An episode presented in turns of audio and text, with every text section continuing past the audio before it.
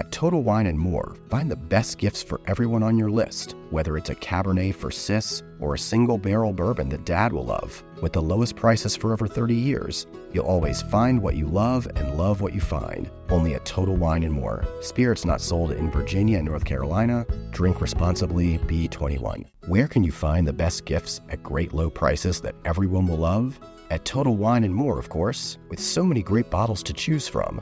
Find something for everyone on your list, whether it's a Cabernet for your sis, sparkling wine for a coworker, or a single barrel bourbon for dad. And if you need any help, just ask one of their friendly guides for advice. With the lowest prices for over 30 years, you'll always find what you love and love what you find. Only at Total Wine and More. Spirits not sold in Virginia and North Carolina. Drink responsibly, B21.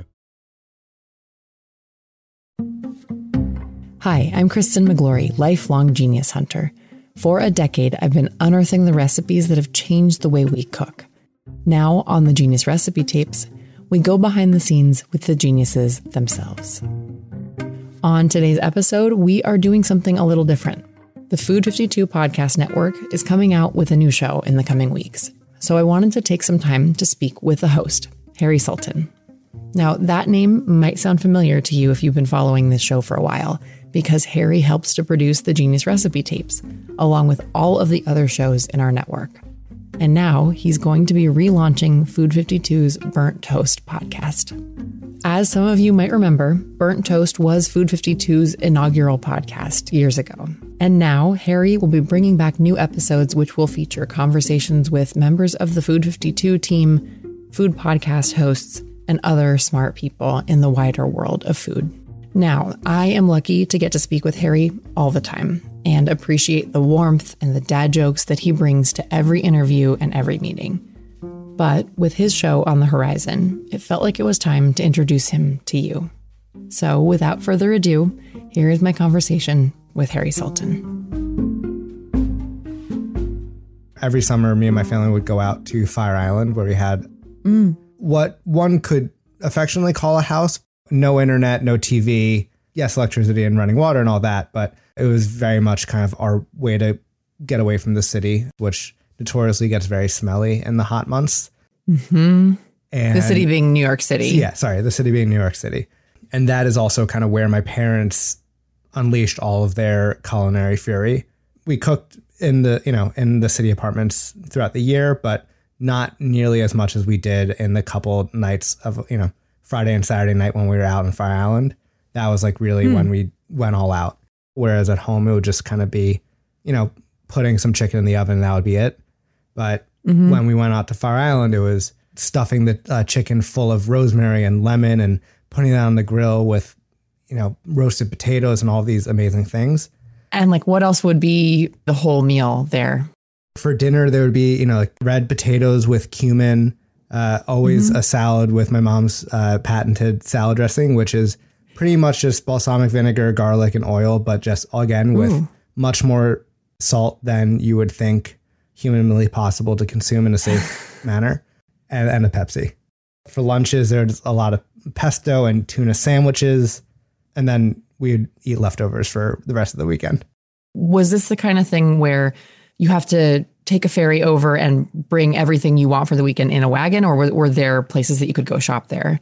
Yeah, so every every summer we, we would start the summer with like one massive shop where we would go to this one store, uh, it's like one grocery store, and just kind of get a summer's worth of pantry supplies. So that's where we would stock up on Milanos and goldfish and, and Nutrigrain bars, and we'd pick up all those. And then every weekend when we went up there, we would pick up the perishable. So we would get more milk or more cheese or you know any meats that we'd be cooking and park the car, get on a ferry, walk the 20 minutes to our house over the sand, dragging the wagon. Uh, it was a whole to do. Well, it sounds even more ceremonious. Like, I mean, there is a ceremony to going away from your home and shopping near wherever you're staying, picking up things there. But you know, the the full chicken with the rosemary and the lemon and the the little potatoes and all of that stuff, that all had to be premeditated because you had to pick up everything that you needed for that weekend before you even got off the mainland. It, it's funny, like like we definitely knew what we would be eating based on what we had to buy to, for that weekend, and yet regardless, every meal the topic of conversation was what we were going to be having for the next meal. Like we knew that we were going to be having rosemary chicken for dinner, but at lunch we would just be talking about rosemary chicken and what else we are going to have with the rosemary chicken, even though it was all planned out. What do you think that was? When we were on Fire Island, partially because there was no TV and or, no internet, what else are we doing if not just talking about food? That's just kind of the house I grew up in. We were always what we talked about. And whenever we would go on vacations, that was always what we talked. Like food was always the, the next meal was the most exciting thing. How do you think that affected you and your interest in cooking? Do you feel like it did? The main thing it did just got me into that mindset of in between these next few hours of when I'm cleaning up my dishes from breakfast and when I'm actually ready to sit down from lunch, my entire focus is on what I'm going to be having on that plate. Mm-hmm. And I think that was very much ingrained in me in a very early age. One of one of my favorite periods of life was when I was living at uh, at my dad's place, and I didn't have a job. I was supposed to be working on this independent project, but motivation was low. And I would wake up in the morning and go to the farmer's market, pick up some food for, you know, a very nice breakfast for myself. And then I would cook the breakfast, eat the breakfast in front of the TV, watching an episode of something. By the time I was done cleaning all the pots and pans from like whatever crazy egg and hash dish that I made, I realized, oh, it's probably time for me to go and buy things for lunch. So I went out, bought things for lunch, made this very big elaborate lunch for myself, watched uh, an episode of something while I ate it, and then finished that up, cleaned all the dishes, and I said, "Oh, it's it's around time for me to start getting ready for dinner." And so I got just very much got into this routine for like a couple weeks on end. I did nothing except for cook and clean and eat hmm. for days on end. And I think it was it was, you know, not to blame everything on my parents, but I think part of it was just this idea that there is more to eat and more food to try and and that's kind of always where my head is at. Do you feel like you came away with either like new things that you learned about cooking or ingredients from that week or just really strong memories from it? It seems like it would be a very peak time the way you're describing it. What I learned is just that's kind of my happy place is just mm-hmm. when I'm when I'm busy at work, I you know it you you feel it and it it's stressful and there are deadlines and alarm bells going off when I'm busy in the kitchen because I have a, a, timer going on one thing and I am waiting for something else to thaw out because I need to get in the oven before this other thing, that type of stress is weirdly relaxing. I just kind of learned that the reason why I kept on coming back to cook these elaborate meals was because I I enjoyed the process of making things as much as I enjoyed the process of consuming them. Did you ever consider working in restaurants as a career? I don't know like at that time what experience I had or like what representations of kitchen cooking I'd seen in TV or movies, which I guess, you know, is pretty much the only representation I would have, or the only way I would have gotten a glimpse into what it's like behind a kitchen. But I knew even then it is a crazy world in there. And I think mm-hmm. knowing myself and knowing how I handle stress, adding like actual work pressure to the enjoyment and this already high stress environment of me cooking in my own kitchen would uh, break me so that was not what you were going for, but you did end up going to culinary school. What was the motivation there? What were you hoping to get out of it? So during the pandemic, I, like everybody else, found themselves with a sourdough starter. Mm-hmm. I had this free time that I wasn't using to commute to work anymore, and I've decided to fill it with exploring food in new ways. And there was that. And then also throughout that time, I think I just kind of not discovered, but was turned on to a lot of food media.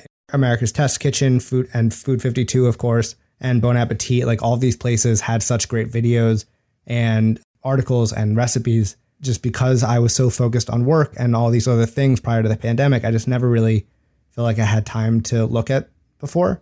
Mm-hmm. And once I kind of really started looking at these and watching them and listening to them, I just thought that there is so much good content out there that is around the world of food, which I am now kind of have this growing passion for.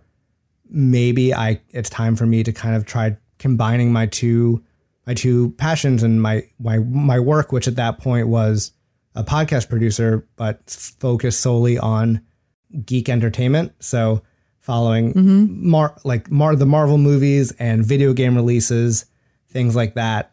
Um, and maybe pivoting towards something that I could find a little bit more of myself in, uh, like the culinary arts. Hey, it's Kristen. We will be back in a moment with more from Harry Sultan. You reach for the top olive oils and invest in the best pans. But in the kitchen, how well do you care for your greatest tool, your hands? When mine take a beating cooking and cleaning, which is often, I use Bag Balm to work its wonders on my poor, distressed skin. Created 125 years ago on a Vermont dairy farm, their soaps smell great and clean hands without stripping moisture, and their fast absorbing lotion means I can quickly get back to cooking. Treat your hardworking hands to Bag Balm, every chef's best friend. Use code FOOD52 for 20% off your order on bagbalm.com, good through 2024. You reach for the top olive oils and invest in the best pans. But in the kitchen, how well do you care for your greatest tool, your hands? When mine take a beating cooking and cleaning, which is often, I use Bag Balm to work its wonders on my poor, distressed skin. Created 125 years ago on a Vermont dairy farm, their soaps smell great and clean hands without stripping moisture, and their fast absorbing lotion means I can quickly get back to cooking. Treat your hardworking hands to Bag Balm, every chef's best friend. Use code FOOD52 for 20% off your order on bagbalm.com, good through 2024.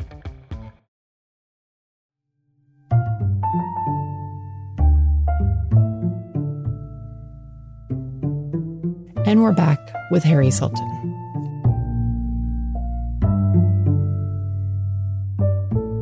When did you end up enrolling in culinary school? So I enrolled in culinary school in November of 2020. So uh, end of the first end of the first year of the pandemic. Um, I finished it sort of at the end of the su- of, of the following summer, so at the end of 2021. How has that impacted your cooking at home? Uh, as anyone who has cooked in a kitchen with me since then, it's made me unbearable. Um, I don't I don't let other people cook with me, uh, which I think which I think is fairly common for people who have cooked professionally. Not that I really have. I've uh, I've worked in a couple kitchens for a very little bit of time because like I I have a way of doing things, and if I see somebody cutting an onion wrong, I'm going to take it away from them, do it better. but I feel like in my kitchen, I, I try to kind of elevate everything, uh, which is, you know, not good or bad. It definitely also kind of taught me just how to kind of expand my my palette and the types of things I would make and how I would kind of organize things. I think I work in a much a much more efficient way than I did before, which makes cooking a lot, at least for, for me, a lot more enjoyable to the idea that I don't end the night, even even if I'm not doing like a one pot meal, if in the process of, of cooking everything, I go through a thousand bowls by the end of the night, only like three of them will still be in the in the sink waiting to be cleaned because I've gotten into this rhythm of chopping the onions while uh, something else is sauteing and then I clean this bowl while those are waiting. And you know I kind of feel like I have 18 arms doing different things at any different point of time. And I think a lot of that is because of all the different processes they have to get used to in that kind of kitchen environment. What was a meal that you made recently that you were especially proud of? Yeah, I think um, I, I had a couple friends coming over who really like pork chops, and I really don't think I'd ever had a pork chop before in my life. Mm-hmm. I didn't grow up kosher, but I definitely grew up aware of the fact that the most of my family did not eat pork, and so just kind of always avoided it, with the exception of bacon because I am only human. but for for them, I decided to to try to make some pork chops. And so I brined the pork chop with very salty water with some cinnamon sticks and star anise and uh, a bunch of orange slices and some grapefruit. I brined four of them, took one of them out earlier in the day before they arrived, cooked it on the cast iron pan so I could start making a pan sauce, and then grilled the rest of them at like on the grill, open fire. And it was the most moist and delicious and just like perfectly mm-hmm. seasoned thing. I am forever a convert. It is like my favorite, my favorite thing. I mean, if you haven't grown up around pork chops, then you may not know that like the the sadness of a very very dry pork chop, which is pretty common. It's really easy to overcook a pork chop. So it sounds like you hit the jackpot there. No, no one was more surprised than I was. Well, it sounds like you put the thought into it of like the brine is going to make it both delicious and well seasoned, but also juicier and protect it from overcooking. And like all these things that you built in came from like the, all the tricks you've been otherwise studying and practicing for all this time. I am a brine evangelist. I, I love I love brining anything that I can. I find my comfort zone in cooking in the things that take a long time. Hmm. So things that involve brining, things that involve curing, any sort of pickling or fermenting, those are like my sweet spots. So if you're telling me that I can get a piece of meat and work with it for 3 days before I actually eat it, that's that's the recipe that I'm going with. Why do you think that is? I think partially because I'm lazy. Okay. Um, because the the idea that if I'm making pork chop on Friday night and I'm not gonna do anything to prep it, that I need to go get that pork chop that day, and I need to like do all the grocery shopping. I need to do everything, like all the prep work, and then clean my house for my guests to come over, and then do all these things, and then cook it. It's too much to do. It's just crazy. Who has the time for that? Mm-hmm. But if you're telling me that I can, on a Tuesday afternoon when I have some time, I can go get one ingredient, and that's the pork chops. And then all I have to do is put it in some water with some spices and some salt, and then just let it sit. And then throughout the week, I can just do this and that and the other. And then Friday night, then cook it. That sounds a lot easier to me. Mm-hmm. Even though there are more steps, it is more spaced out. So you don't have this just kind of rush of things to do when you're prepping for, for dinner. And because you're already someone who thinks about the next meal while the last meal is still happening, and there's this constant cycle of like future food, what am I going to eat next? It sounds like you're in a good position to think about the dinner party you're throwing on Friday. Totally. Once I start working on on a future meal, it becomes my baby. Mm-hmm. I I am constantly going over to my fridge and opening it up and just kind of like giving anybody who will listen a tour of everything that's going on right now. Really? This is the pork that I that I have going for for tomorrow night. Here's some some curing egg yolks. There's my hot honey. I'll like just I have everything in just these weird deli containers and I'll take them out and just have tasting spoons for people. That's the thing I'm most proud of. When when my fridge is full, there's still only like three things you can actually eat because everything is just for later. This is so fascinating because I feel like I have cut, cut, cut, cut down to what are the things I can make, you know, literally have on the table in 20 minutes or 30 minutes max. So you're really like opening my mind to like maybe on Tuesday I should be thinking about Friday and life could be even easier. It's not like top of mind when I think of how to cook stuff. I'm not thinking about things in the sense of, okay, if I want to get something on the table in 20 minutes, here's all the steps I need to do beforehand in order to do that.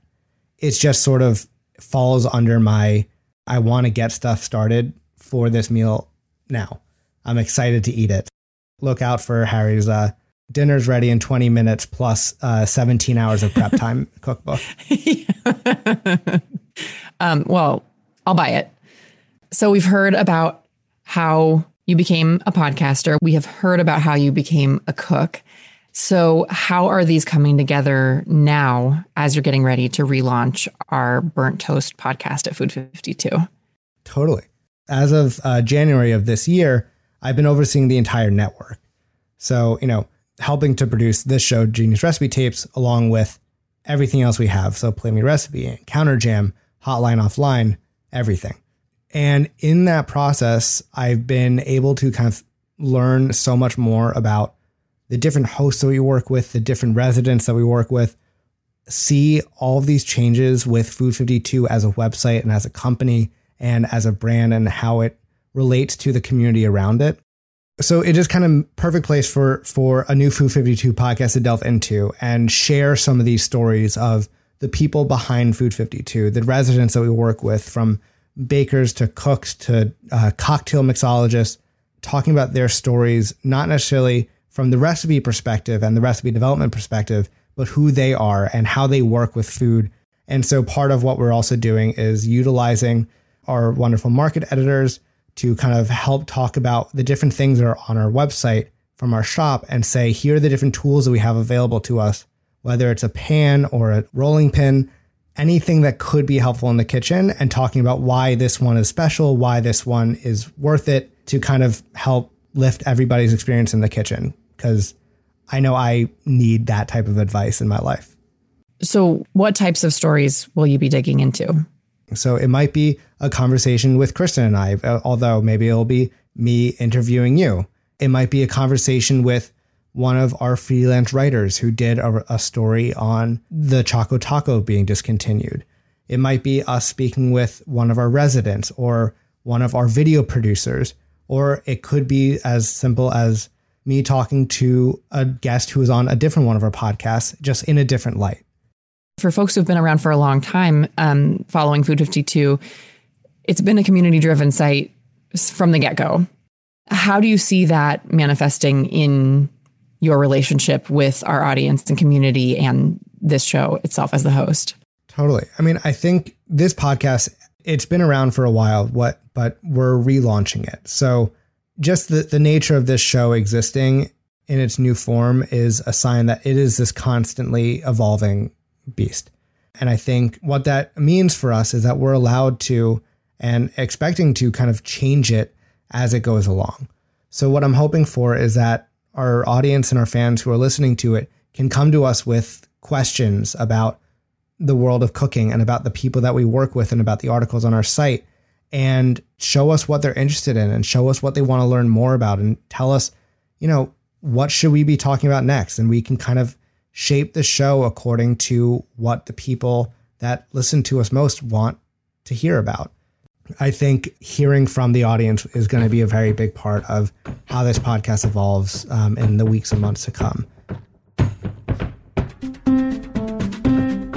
Thanks for listening, and my thanks to Harry Sultan for agreeing to be on this side of an interview.